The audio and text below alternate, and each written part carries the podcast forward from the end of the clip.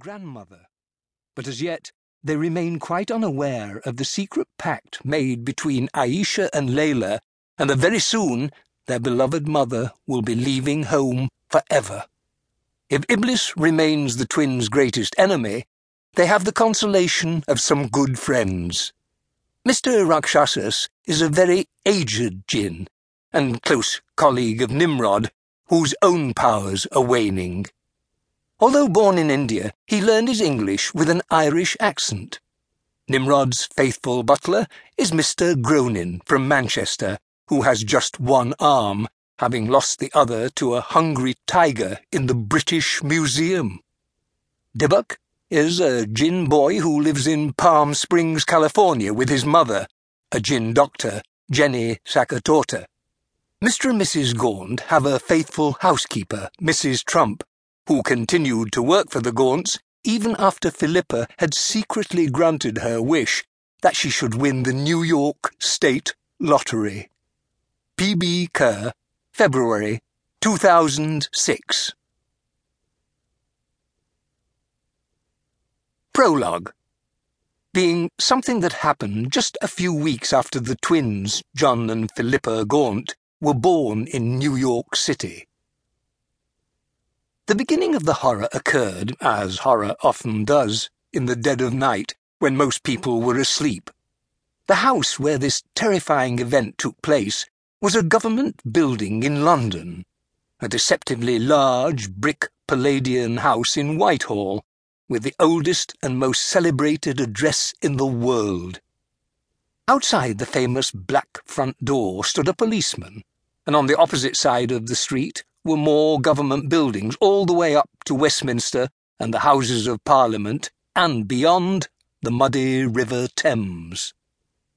Long after midnight, on a cold April morning, in the last years of the last millennium, number 10 Downing Street was quiet. An 11 year old girl was alone in her room, but she was not sleeping. She was lying under the quilt with a flashlight, reading a book.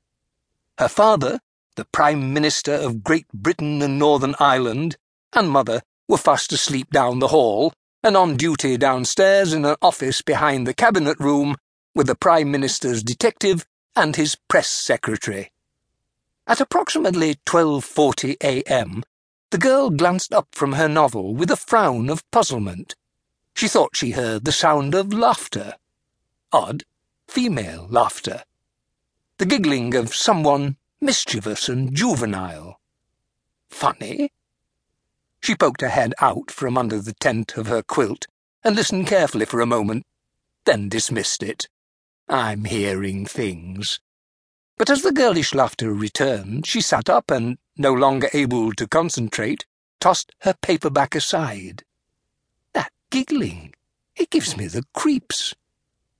She got up to investigate Pulling on a dressing gown, she opened her door and looked down the hallway.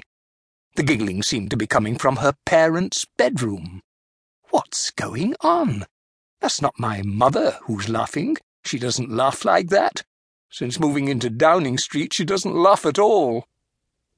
The girl padded down the hall, and the giggling suddenly grew louder, more mischievous, even a little bit nasty.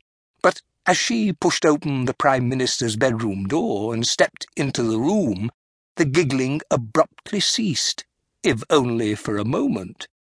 What the heck is going on? Her mother was huddled in the corner of the room, looking round-eyed and plainly terrified. Her father was sitting bolt upright in bed, but with both eyes closed and breathing heavily through his flared nostrils, as if he'd been running. He didn't look like himself at all. His face was pale, his pyjamas were soaked with sweat, and his hair lay matted on his head like damp straw. Then his eyes flickered open, rolled up into the top of his head like a couple of marbles, and closed again. Then she noticed the heat, the room. It felt like an oven. She padded over to the window, opened it. She touched the radiator cold. That's very odd. What's wrong with you, Mum? she said softly. There's nothing wrong with me.